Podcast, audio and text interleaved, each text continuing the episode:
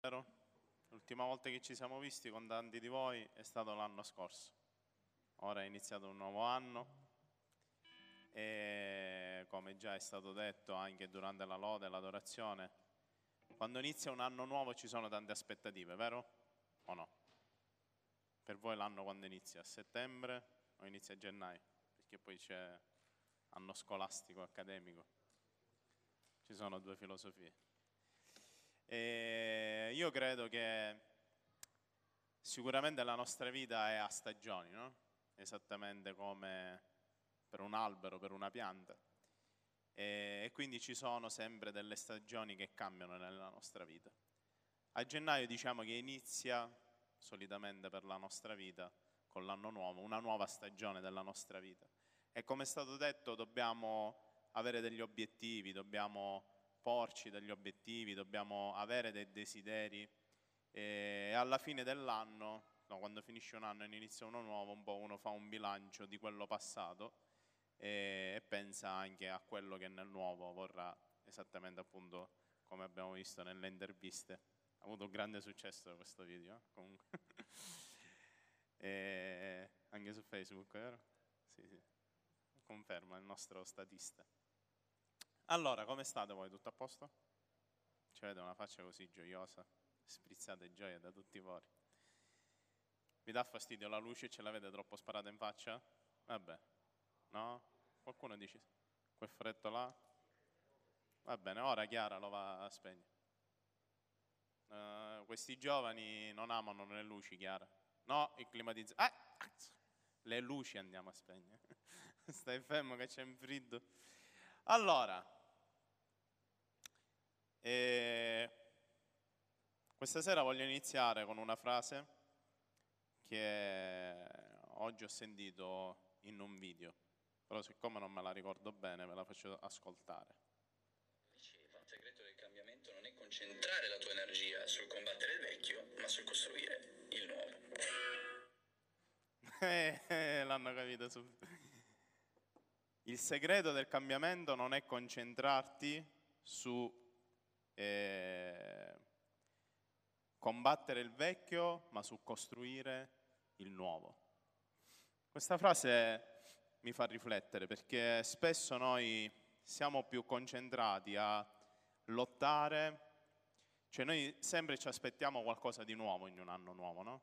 Sempre ci aspettiamo che accada qualcosa di diverso. Però purtroppo spesso ci concentriamo più sul combattere il vecchio che su costruire qualcosa di nuovo. E io questa sera, eh, guardandovi, pensavo proprio a questo, no?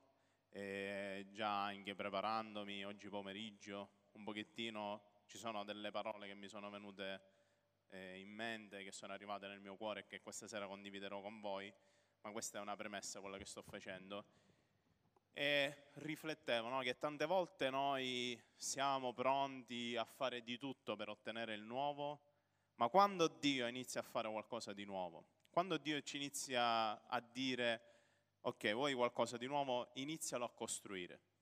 Quando Dio ci dice parti da zero, ecco che noi ci arrendiamo, gettiamo la spugna e diciamo sì, ma io devo cambiare il vecchio oppure io devo continuare su quello che stavo facendo e siamo sempre proiettati e concentrati sul passato. Ma quando Dio vuole fare qualcosa di nuovo, Dio ti fa ricominciare da zero. Dio ti dice, ok, iniziamo a costruire. Non guardare il passato, ma guarda quello che io voglio fare, il progetto che io voglio realizzare insieme a te. E quindi questa sera voglio leggere insieme a voi qualcosa che apparentemente sembrerà non c'entrare niente. Isaia capitolo 37. Quanto è durata questa introduzione? Vabbè. Isaia 37 dal verso 30 al 31.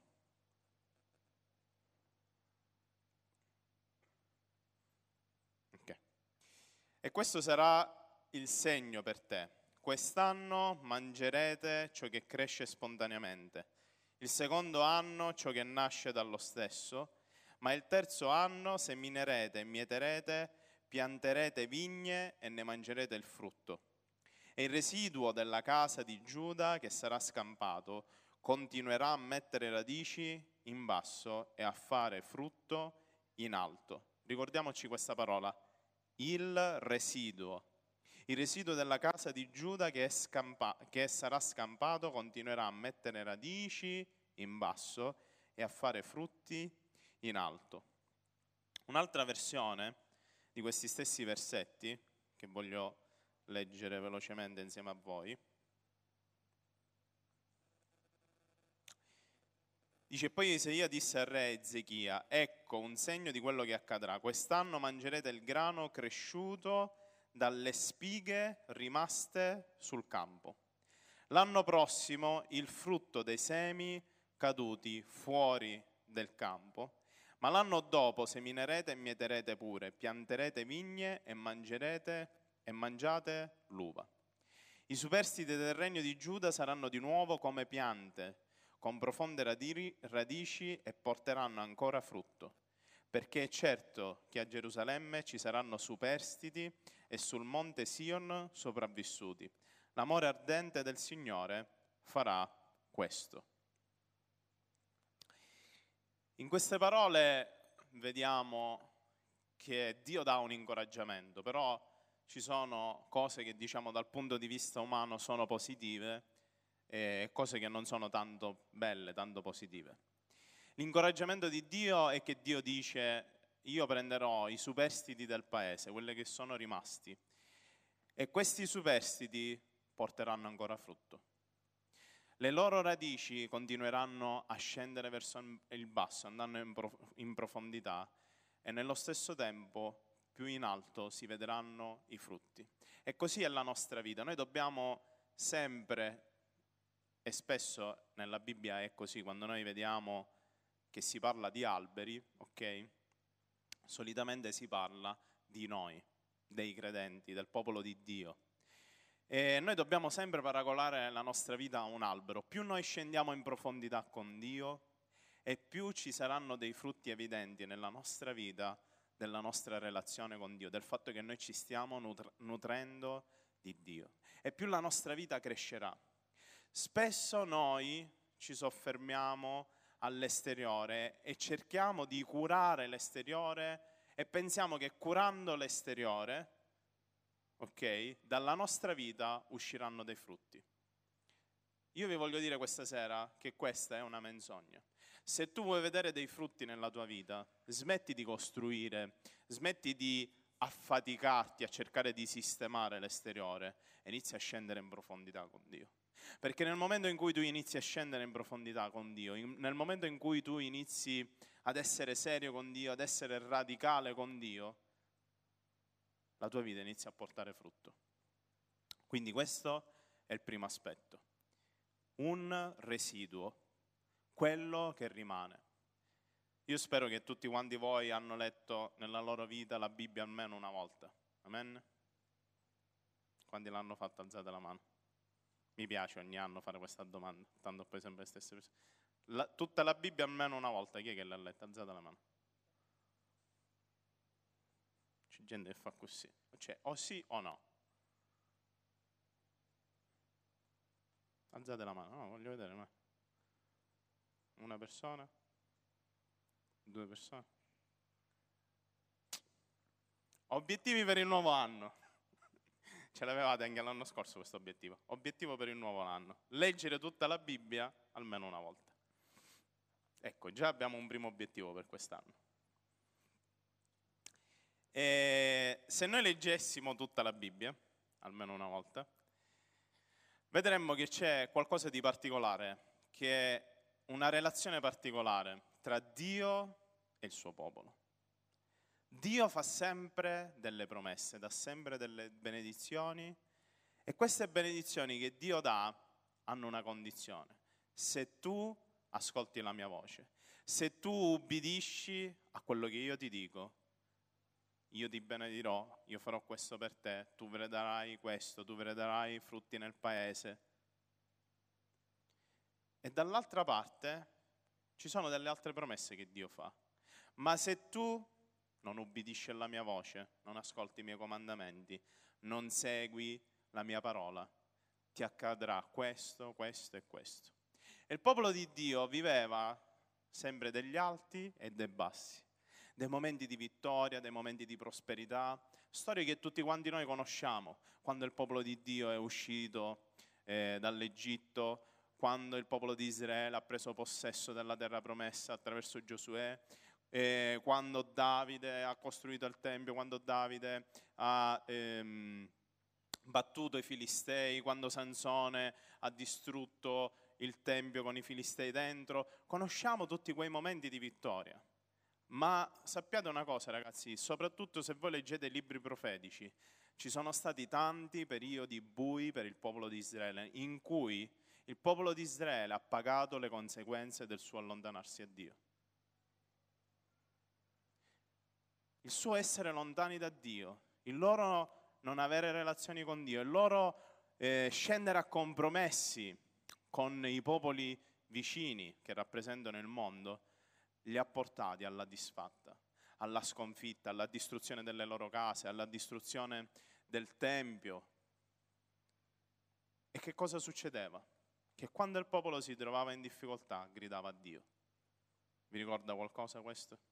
Quando noi ci troviamo in difficoltà noi gridiamo a Dio e chiediamo a Dio, Signore aiutami, non ho studiato per gli esami, aiutami tu. Signore aiutami, ho questa malattia, sto male. E forse quella malattia è una conseguenza dello stile di vita che hai vissuto. Mi ricordo una volta eh, eravamo con eh, dei ragazzi della chiesa e c'era uno dei ragazzi che era di quelli che un pochettino frequentava, non frequentava. E, e quella sera siamo usciti e lui era ubriaco e si è sentito male. E tutti quanti lì a pregare Dio, anche lui a chiedere aiuto. Abbiamo chiamato poi suo padre, suo padre è venuto a prenderlo. Era ubriaco, perso, stava male, vomitava. Eravamo al McDonald's di Piazza Stesicuro. Non mi ricordo se c'eri anche tu. E, e sapete, spesso noi siamo così. Noi arriviamo allo stremo delle nostre forze, dopo che abbiamo fatto tutto quello che noi volevamo e ci siamo ubriacati dei nostri peccati, e a un certo punto ci svegliamo e chiediamo aiuto a Dio. Ma per restaurare quello che Dio aveva fatto nella nostra vita ci vuole tempo. Richiede tempo.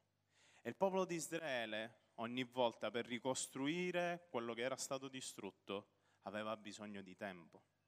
E quello che succedeva è che questo popolo venivano uccisi, venivano deportati, e rimaneva un residuo in Israele. Deportati significa che venivano rapiti e portati in terre straniere. Vi ricordate di Daniele e i suoi amici? Questo è uno di quegli esempi, no? E quel residuo, quelle poche persone che restavano, non si demoralizzavano. Erano persone che Dio aveva scelto per restare lì ed essere un seme dal quale far risorgere Israele, da quale far risorgere il suo popolo. E da quel residuo, da quelle poche persone, Dio ricostruiva Israele. Dio faceva moltiplicare il suo popolo. L'ultima di queste rinascite, tra virgolette, che noi abbiamo vissuto è quella che c'è stata dopo la seconda guerra mondiale, col grande olocausto. Sappiamo che a Israele è stata restituita la loro terra e loro hanno fatto nascere i giardini dal deserto.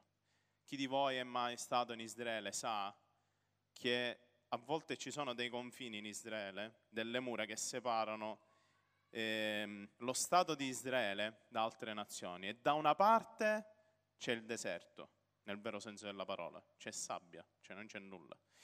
Dall'altra parte ci sono terre coltivate, c'è acqua, c'è prosperità, c'è benedizione. E questo è quello che Dio fa. E noi sappiamo che Dio vuole fare questo nelle nostre vite, Dio vuole portare prosperità, amen.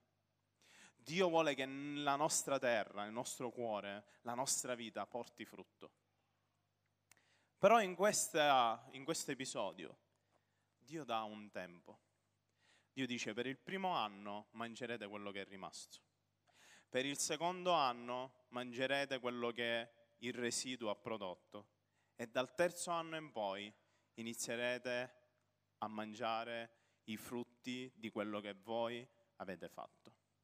Spesso noi vogliamo che succeda tutto e subito. Pretendiamo che adesso facciamo questa cosa, pa, Dio ci risponderà, succederà questo, questo, questo, questo, questo. E io ho visto in, questo, in queste parole un po' quello che credo che Dio vuole fare nel nostro gruppo. L'anno scorso abbiamo mangiato ciò che era rimasto da prima. Quest'anno continueremo a mangiare quello ma dobbiamo iniziare a costruire per un terzo anno, per un 2021 in cui noi pianteremo e vedremo germogliare quello che abbiamo piantato insieme a Dio e mangeremo di quei frutti. Ma ci vuole tempo, ci vuole impegno, ci vuole dedizione, ci vuole visione. E forse qualcuno di voi dice, sì, ma noi dovremmo essere 90, dovremmo essere 100 e invece siamo 50, 40, 30, 20, 25, non lo so. È vero, forse siamo rimasti un residuo di quelli che dovremmo essere, di quelli che dovevamo essere. E non lo so perché succede questo, perché è successo questo. Forse ripeto come prima, perché spesso noi ci aspettiamo che Dio faccia le cose come le vogliamo noi. Invece Dio ci dà delle opportunità di vedere la sua gloria per come Lui ha pensato di fare le cose. E noi invece di concentrarci su demolire o ricostruire le cose vecchie, dovremmo concentrarci sull'edificare il nuovo, sull'edificare quello che Dio vuole fare. E quindi quello che io voglio dire è, questi siamo, e ci dobbiamo guardare in faccia, dobbiamo iniziare a piegare le nostre ginocchia e dobbiamo iniziare a chiedere a Dio, Signore, dacci una visione chiara di quello che tu vuoi fare. E qui arrivo agli altri due versetti che io voglio, due versetti, due parti della parola di Dio che voglio leggere insieme a voi. Il primo si trova in Osea, capitolo 4 dal verso 1 al verso 10. Osea, capitolo 4 dal verso 1 al verso 10.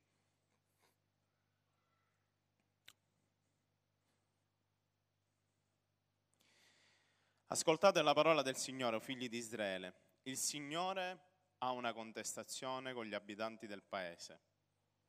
Poiché non c'è verità né misericordia né conoscenza di Dio nel paese. Si spergiura, si mente, si uccide, si ruba, si commette adulterio, si rompe ogni limite e si aggiunge sangue a sangue. Per questo il paese sarà in lutto, tutti quelli che lo abitano languiranno e con loro gli animali della campagna e gli uccelli del cielo, perfino i pesci del mare spariranno. Tuttavia, nessuno contesti e nessuno rimproveri, poiché il tuo popolo è come quelli che litigano con il sacerdote. Perciò tu cadrai di giorno e anche il profeta cadrà con te di notte, e io distruggerò tua madre. Il mio popolo perisce per mancanza di conoscenza Poiché tu hai rifiutato la conoscenza, anch'io rifiuterò di averti come mio sacerdote. Poiché tu hai dimenticato la legge del tuo Dio, anch'io dimenticherò i tuoi figli. Più si sono moltiplicati e più hanno peccato contro di me. Io trasformerò la loro gloria in vergogna, si nutrono dei peccati del mio popolo. Il loro cuore è avido della sua malvagità. Perciò il sacerdote subirà la stessa sorte del popolo. Io lo punirò punirò per la sua condotta e lo ripagherò delle sue azioni. Mangeranno ma non saranno saziati, si prostituiranno ma non si moltiplicheranno, perché hanno abbandonato il servizio del Signore. Come vedete, Dio non aveva sempre solo parole belle, positive di benedizione per il popolo. Queste parole sono forti. Queste parole non sono solo rivolte al popolo, ma sono rivolte anche ai sacerdoti, ai responsabili del popolo. E sapete, ognuno di noi è sempre responsabile di qualcosa nel regno di Dio. Non è importante se tu hai una responsabilità nella Chiesa, ma tu sei responsabile di qualcosa nel regno di Dio. Tu sei responsabile della tua vita. Tu sei responsabile dei sogni, della visione, del ministero, dei doni che Dio ha dato alla tua vita. Tu sei responsabile delle persone che non conoscono Dio e che stanno accanto a te. Possono essere i tuoi familiari, possono essere i tuoi compagni di scuola, possono essere i tuoi compagni di lavoro. Quelli sono la tua responsabilità. E tu per, lo, per loro sei come un sacerdote, sei una guida spirituale. E quando noi siamo delle guide cieche, ecco che Dio ci riprende. E Dio ci dice che Dio non, ha, non farà differenze tra noi e gli altri, perché noi abbiamo le nostre responsabilità e dobbiamo adempiere alle nostre responsabilità.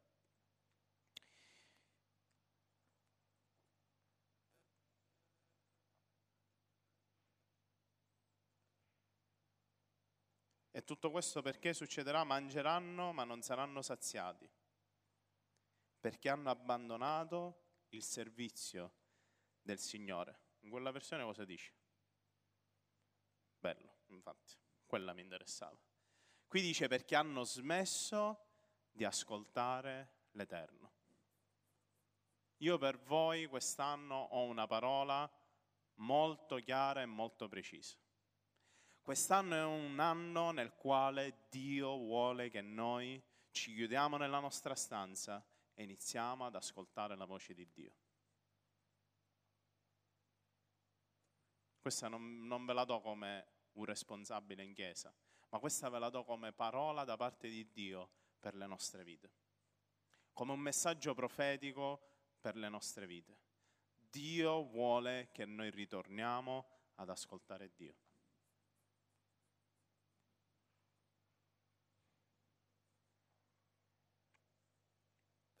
Qui vengo al prossimo versetto, Ecclesiaste capitolo 5,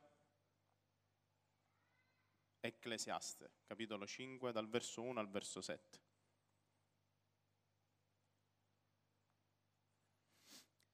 Vada ai due passi quando vai alla casa di Dio e avvicinati per ascoltare anziché per offrire il sacrificio degli stolti, i quali non sanno neppure che fanno male non essere precipitoso nel parlare, il tuo cuore non si, aff- eh, non si affretti a proferire parola davanti a Dio. Perché Dio è in cielo e tu sei sulla terra. Le tue parole siano dunque poche, poiché con le molte occupazioni vengono i sogni e con le molte parole i ragionamenti insensati. Quando hai fatto un voto a Dio, non indugiare ad adempierlo, perché Egli non si compiace degli stolti. Adempi il voto che hai fatto. Meglio è per te non, fa- eh, per te non fare voti che farne e poi non adempierli. Non permettere alla tua bocca di renderti colpevole, non dire davanti al messaggero di Dio è stato uno sbaglio. Dio dovrebbe forse adirarsi per le tue parole e distruggere l'opera delle tue mani? Infatti, se vi sono vanità nei molti sogni, ve ne sono anche nelle molte parole. Perciò temi Dio. Bada ai tuoi passi quando vai alla casa di Dio e avvicinati per ascoltare, anziché per offrire il sacrificio degli stolti. Ci sono altri versi della parola di Dio che dicono che Dio gradisce ubbidienza più di ogni altro sacrificio. E, e credo che Dio veramente ha un forte desiderio, ragazzi, di parlare alle nostre vite. Io credo che Dio veramente è stanco di vedere, eh, di vedere noi, di vedere il suo popolo, che in questi tempi è sempre a correre a destra e a sinistra a cercare la volontà di Dio da qualche altra parte invece di cercarla alla sua presenza. Spesso noi siamo presi e cerchiamo la volontà di Dio negli altri. Ho deciso che ho un progetto, vorrei fare questa cosa, chiamo il responsabile, chiamo al, mio amico, tu che cosa ne pensi? Secondo te Dio cosa dice di questa cosa? E la mia risposta questa sera è chiedilo tu stesso a Dio. Perché Gesù si è sacrificato sulla croce affinché tu potessi avere una relazione diretta con Dio. Il nostro sommo sacerdote non è più un uomo, ma è Cristo Gesù. E attraverso Lui che vive dentro noi, noi abbiamo accesso al luogo santissimo. Il luogo santissimo era quel posto del Tempio dove solo il sommo sacerdote una volta l'anno poteva entrare per l'espiazione dei peccati del popolo e per ascoltare la voce di Dio. E tu ogni giorno, ogni momento della tua vita, puoi entrare in quel posto, hai accesso a quel posto per stare faccia a faccia con Dio e parlare con Dio come faceva Mosè. Cosa stai facendo di questo grande dono che Dio ti ha dato? Questo è il dono più grande che Dio ci ha dato. La possibilità di avere una relazione con Lui, di poter parlare con Lui e non avere più la necessità, l'esigenza di chiedere a qualcun altro, ehi, consulta Dio e vedi che cosa ti dice per me. Perché nell'Antico Testamento dovevano andare dai profeti per sapere che cosa Dio gli voleva da loro. I re andavano dai profeti e dicevano consulta Dio, vedi che cosa Dio dice di questa guerra, se la dobbiamo fare o non la dobbiamo fare. E noi ancora vogliamo vivere così, vogliamo vivere ai tempi dell'Antico Testamento, vogliamo che qualcuno ci dica cosa dobbiamo fare, ci aspettiamo che la risposta sia essere come qualcun altro, essere come un'altra chiesa, essere come quelli che ci sono nel mondo, essere come il mio responsabile, essere come il mio amico. Dio non ti ha chiamato ad essere uguale a un altro, se non di lasciare che Cristo viva nella tua vita se non di assomigliare sempre di più a Cristo, ma Dio ti ha chiamato ad essere te stesso. Dio ti ha scelto per le tue caratteristiche, per le tue peculiarità e Dio vuole trasformare il carbone in diamante. Dio vuole che tu possa risplendere della sua luce. Però ragazzi, è importante quello che c'è scritto nella Bibbia. Non possiamo più far convivere il peccato nella nostra vita con la presenza di Dio. Questo non è possibile. E noi come responsabili abbiamo una responsabilità, esattamente come ce l'avevano i sacerdoti. Noi non possiamo permettere che si diffonda il peccato nel popolo di Dio. Noi non possiamo permettere che chi vive nel peccato, anche se cerca di nasconderlo, serva a Dio. Questo è un grave peccato, una grave offesa davanti a Dio, ragazzi. E spesso c'è troppa superficialità. Spesso tentiamo di nascondere i nostri problemi perché pensiamo che da soli li possiamo affrontare. Io voglio dire alle vostre vite, se tu fai un servizio nella Chiesa e c'è un problema nella tua vita, tu sei in dovere di stare alla presenza di Dio per risolvere quel problema, ma sappi anche che hai dei fratelli, hai dei responsabili che sono qui per aiutarti, per affrontare quel problema, non per nasconderlo. Perché nasconderlo non ti aiuterà ad affrontarlo, non ti aiuterà a risolverlo. Ma se tu ti fai aiutare, risolverai il problema e potrai tornare a servire Dio più forte di prima. In questi anni spesso mi è capitato che Tanti ragazzi nascondono dei peccati nella loro vita perché hanno paura del fatto che un responsabile gli dica ok tu stai vivendo in questa condizione quindi non puoi più fare questo servizio. E questa si chiama idolatria. Questa si chiama idolatria. Quando il servizio che tu fai, il dono che Dio ti ha dato, il ministero che Dio ti ha dato, è più importante della tua relazione con Dio, della tua consacrazione verso Dio, quello è un idolo. E tu ti stai prostituendo a quell'idolo. Perché Dio non è interessato ai nostri sacrifici, perché quello è il sacrificio degli stolti. Ma Dio è interessato al nostro orecchio. Dio è interessato al fatto che il nostro orecchio sia rivolto verso Dio e attento verso quello che Lui ci sta dicendo. Mi dispiace che Dio mi metta in bocca sempre di questi messaggi. Sembro di quello che ha piacere a dire sempre queste cose. Non è così. A me piacciono i messaggi di incoraggiamento, di esortazione. Ma noi dobbiamo essere sensibili a quello che Dio ci dice. Se noi vogliamo mangiare di quello che semineremo, di quello che pianteremo, se noi vogliamo mangiare di quei frutti, dobbiamo seminare dei semi che sono buoni, ragazzi. Dobbiamo seminare delle piante che sono sane, non malate. Perché se noi seminiamo un seme malato, un seme corrotto, nascerà una pianta che porta un frutto malato, un frutto corrotto. Ricordo che una volta mio padre mi raccontò una storia vera. E lui faceva l'autista di Pullman e gli capitava spesso di, di fare gite, e, siccome comunque anche all'interno della chiesa si ci conosceva, capitava che magari mh, sceglievano quella ditta dove mio padre lavorava per eh, anche le chiese per fare delle gite. E dice che una volta accompagnò, non ricordo dove, forse in una conferenza, eh, un'intera chiesa. E in questa chiesa c'era il pastore che fumava.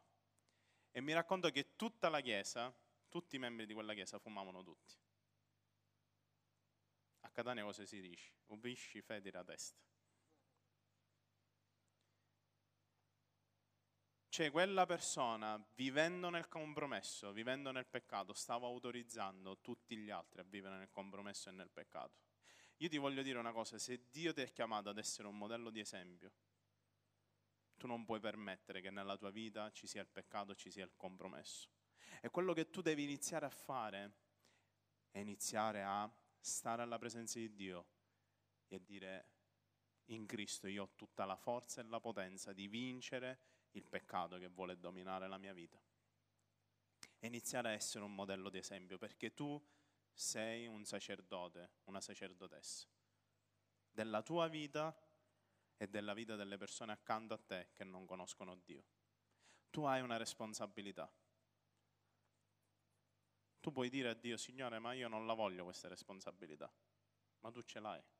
Perché nel momento in cui tu ascolti la verità, hai conosciuto la verità, hai sperimentato la verità nella tua vita, automaticamente arriva quella responsabilità nella tua vita. E quando noi saremo in cielo, Dio ti chiederà conto di quello che tu hai fatto. Vi ricordate? E concludo. Eh, la parabola dei talenti?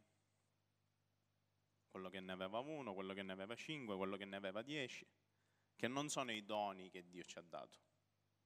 Cioè i doni nel senso, ma quello sa, eh, sa suonare, sa cantare, sa ballare, sa recitare, sa predicare, sa fa... non è quello. Ma è mh, mm, il frutto che noi portiamo nella nostra vita, ok? E Dio dà quel singolo talento a quella persona. E vi ricordate che cosa ha fatto quella persona? L'ha nascosto sottoterra e si è giustificato davanti a Dio dicendo io avevo paura di perdere quel talento che tu mi hai dato. Avevo paura di fare brutta figura davanti ai miei amici, avevo paura di non sapere rispondere alle loro domande, avevo paura di essere giudicato, di essere criticato, io avevo paura di non essere all'altezza del compito, della chiamata che tu mi avevi dato. Questo stava dicendo quella persona. Siccome io avevo paura di non essere all'altezza del compito che tu mi avevi messo davanti, mi sono nascosto, mi sono messo sottoterra e non ho portato frutto. E che cosa dice Dio a quel servitore? Bravo, hai fatto bene, complimenti, entra nel mio regno. Gli viene tolto ciò che lui aveva, viene dato a chi aveva dieci talenti e li aveva moltiplicati e, non, e viene gettato fuori dalla casa del padrone. Quando noi saremo nel cielo, noi renderemo conto di tutto quello che noi abbiamo fatto nella nostra vita, dei nostri pensieri, delle nostre parole, delle nostre azioni e del frutto che noi abbiamo portato.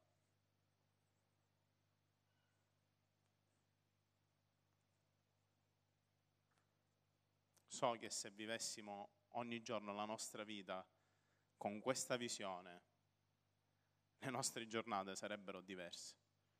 Qua nessuno di noi è perfetto, è arrivato.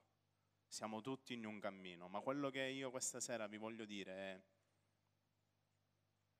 stai ascoltando la voce di Dio nella tua vita? O hai messo Dio a tacere? Quando noi ci troviamo qui, per te è più importante la lode e l'adorazione, quello che succede attorno a noi, eh, di che colore sono le luci, di che colore, come sarà la scenografia quest'anno a Natale, eh, non lo so.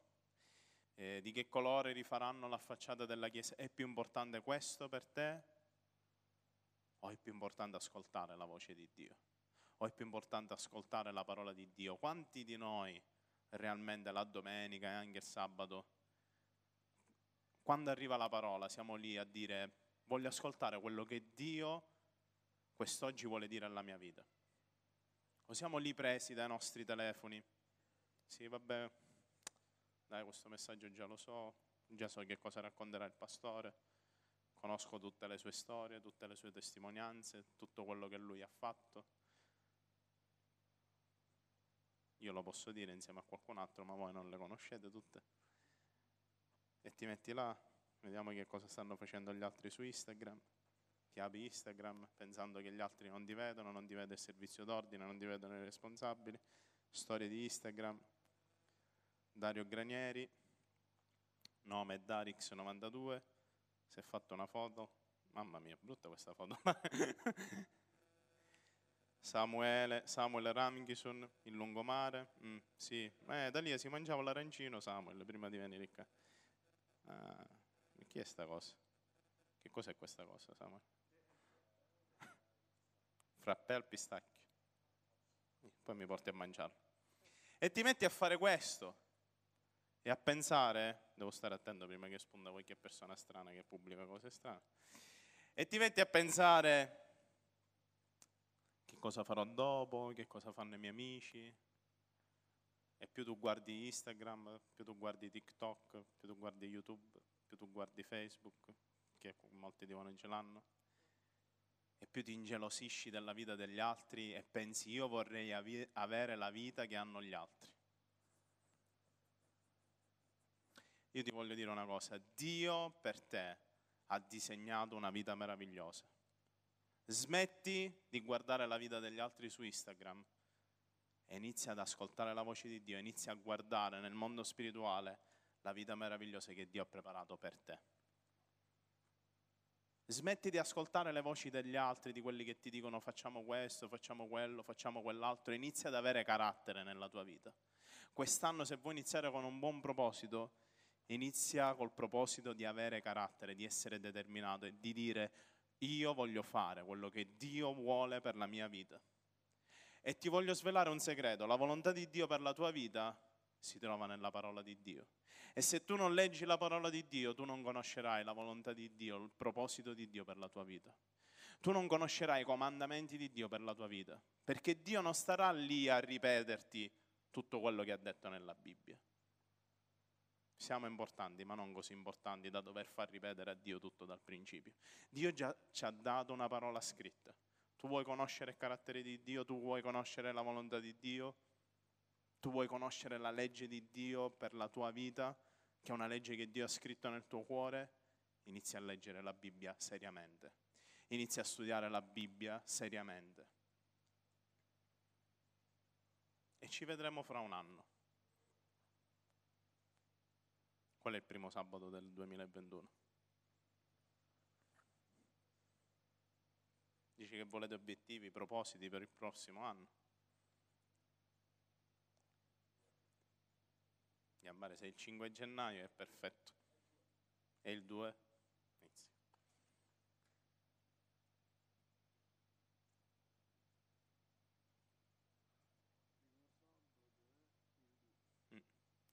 Quindi noi ci vedremo il 2 di gennaio del 2021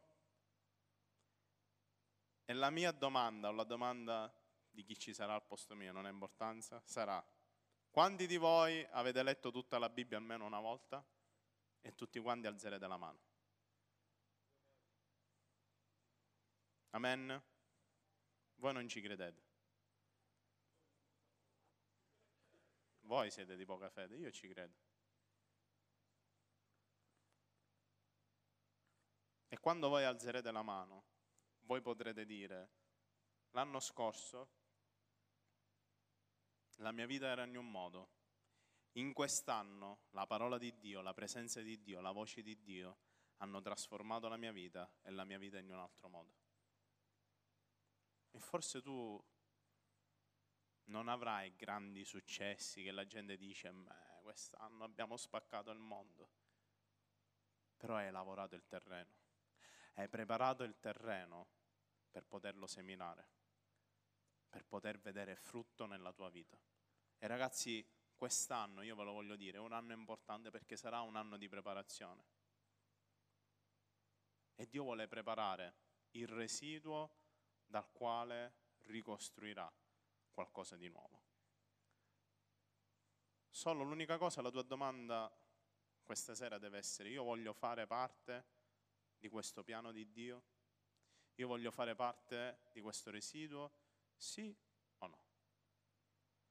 È semplice, con Dio è semplice. Dio non ha bisogno di paroloni. A Dio gli interessa sì o no.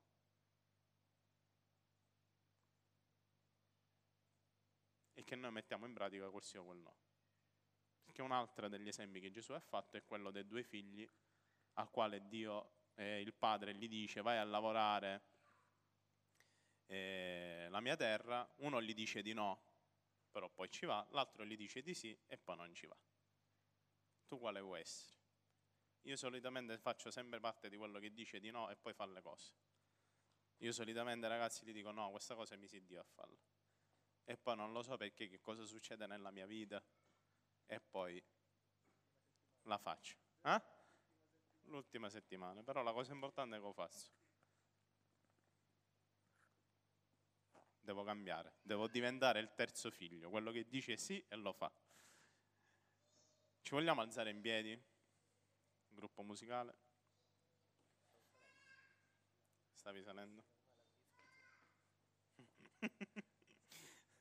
Ah, perché tu non suoni. Infatti ho detto, vabbè, perché vuol dire quello che sta dicendo?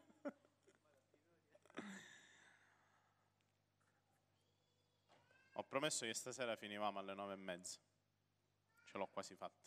Non farò un appello, quindi ce, ce, ce la posso fare.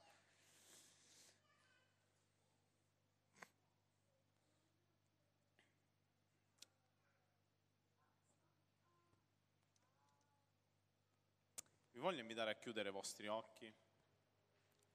So che sono state dette tante cose, ma le cose importanti questa sera sono alcune. Sono, prima di tutto, vuoi fare parte sì o no di quel residuo Dio, di cui Dio si servirà per costruire qualcosa di nuovo?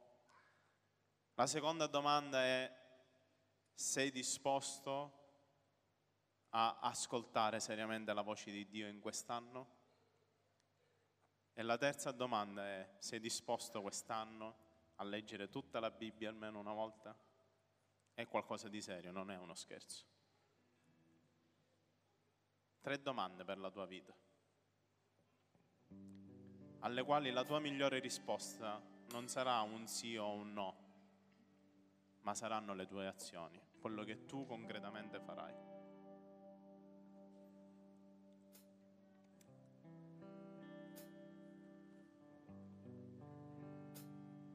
Io ci credo che Dio vuole fare qualcosa di grande nelle nostre vite. Amen. Voi ci credete? Due amen. Gloria a Dio. Dio può servirsi anche di sole due persone. Io ci credo che Dio lo vuole fare. Ma Dio quest'anno vuole preparare i nostri cuori e le nostre vite. E questo ci costerà dei sacrifici, ragazzi. Questo ci costerà impegno questo ci costerà sacrificare qualcosa e io lo so che alcuni non lo faranno. Ma io insieme agli altri responsabili vogliamo essere qui per quelli che saranno disposti a sacrificare tutto per vedere la gloria di Dio nella loro vita. Perché io so che come me tante persone che sono qui stasera e che questa sera non sono qui, persone come Luca, come Daniel, come Domenico e Valentina, come Alfred Deridona, come Giuseppe Antonio. Siamo stati disposti a sacrificare tutto nella nostra vita, a sacrificare le cose che ci piacevano, le cose che avevamo la possibilità di fare, perché il nostro proposito era quello di fare la volontà di Dio e ascoltare quello che Dio ci diceva. E se oggi siamo qui non è un caso, è perché Dio ha un proposito per tutti quanti noi. Ma il frutto non lo vedremo dall'oggi al domani ci sarà da sacrificarci e ci sarà da fare scendere le nostre radici ancora più in profondità. Fare scendere le nostre radici ancora più in profondità con Dio e dire Signore io ti voglio conoscere di più, in una maniera ancora più profonda nella mia vita. Voglio essere serio con te Signore. Voglio iniziare veramente a parlare in altre lingue, a pregare in ogni momento libero della mia giornata. Voglio dedicare tempo a te perché ti voglio ascoltare. Ti voglio invitare a chiudere i tuoi occhi, a alzare la tua mano. E se tu sei disposto a fare quelle tre cose che ho elencato, a fare parte del residuo, ad ascoltare la voce di Dio e a leggere la parola di Dio, in questo preciso istante di a Dio, Signore, parlami perché io voglio ascoltare la tua voce. Dillo a Dio, Signore, parlami in questo momento perché io voglio ascoltare la tua voce e la tua volontà per la mia vita. Nel nome di Gesù. Amen. Continua a tenere i tuoi occhi chiusi.